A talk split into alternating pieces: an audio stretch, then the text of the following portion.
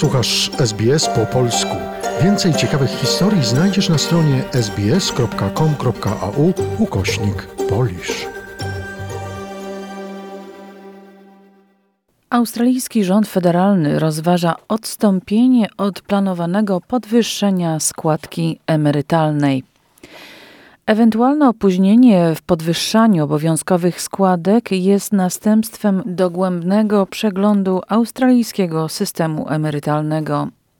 To pierwszy poważny przegląd australijskiego systemu emerytalnego od 30 lat. W wyniku jego ustaleń rząd federalny Australii opóźnił podjęcie ostatecznej decyzji o podniesieniu poziomu superskładek do maja przyszłego roku zawierający 650 stron przełomowy raport byłego dyrektora Międzynarodowego Funduszu Walutowego i starszego urzędnika skarbowego Michaela Colagana ostrzega, że wyższe składki emerytalne mogą zahamować wzrost płac, a także przynieść dodatkowe negatywne skutki gospodarcze w czasie pandemii i rosnących cen domów. Minister skarbu Josh Frydenberg twierdzi jednak, że generalnie perspektywy emerytalne Australijczyków są dobre. Australijski system dochodów emerytalnych jest solidny, trwały i skuteczny. Jest dobrze przygotowany do radzenia sobie z niestabilnością gospodarczą, jak również ze starzejącym się społeczeństwem, powiedział minister skarbu. Długo oczekiwany przegląd systemu emerytalnego skłonił rząd federalny do ponownej oceny proponowanego zwiększenia obowiązkowych składek. Jednak opóźnienie wdrożenia tego planu zostało skrytykowane przez opozycję i związki zawodowe. Zastępca rzecznika lejburzystów Stephen Jones oskarżył rząd o próby osłabienia systemu i wyrządzanie krzywdy biedniejszym i słabiej zarabiającym pracownikom. Jak powiedział Steven Jones, jeśli masz 25 lat, to potencjalnie może cię to kosztować 100 tysięcy dolarów w postaci utraconych oszczędności emerytalnych. Wiemy, że mamy w tej sprawie duże poparcie całej społeczności, powiedział Steven Jones. Obecny ustawowy wzrost z 9,5% do 10% wysokości składek emerytalnych ma nastąpić w lipcu przyszłego roku, a następnie, jak wcześniej planowano, składki miałyby stopniowo wzrastać do 12% do 2025 roku.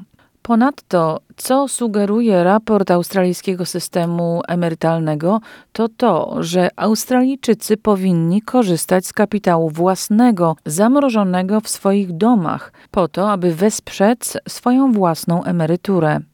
Jak się okazuje, 16 milionów Australijczyków posiada aktywa emerytalne o łącznej wartości blisko 3 bilionów dolarów to czwarta największa co do wielkości pula funduszy emerytalnych na świecie. Osoby posiadające najwięcej pieniędzy na funduszach emerytalnych i otrzymujące największe ulgi podatkowe to zazwyczaj starsi, bogaci Australijczycy. Dlatego ostatni raport sugeruje jednocześnie zniesienie ulg podatkowych uzyskiwanych w ramach obecnego systemu superannuation przez osoby zamożne. Przewodnicząca Australijskiej Rady Związków Zawodowych Michelle O'Neill jest e, zaniepokojona niesprawiedliwością systemu, szczególnie wobec kobiet, osób niepełnosprawnych oraz ogólnie wobec osób o dochodach od niższych do średnich. Już dzisiaj wiemy, że kobiety przechodzą na emeryturę z oszczędnościami na superannuation o połowę niższymi od mężczyzn. To jest problem endemiczny. Dla pracujących kobiet będzie to oznaczać, że nie będą mogły przejść na emeryturę i będą musiały pracować do późnego wieku. To straszna rzecz w takim kraju jak Australia, w takim bogatym kraju, że będziemy musieli zmuszać ludzi do pracy po siedemdziesiątce, kiedy powinni móc cieszyć się emeryturą. To będzie złe zarówno dla osób o niskich dochodach, jak i dla kobiet, powiedziała Michelle O'Neill. Zainteresowało Cię? Chcesz usłyszeć więcej? Słuchaj nas na podcastach dostępnych w Apple Podcast, Google Podcast czy Spotify lub w jakimkolwiek innym, który używasz.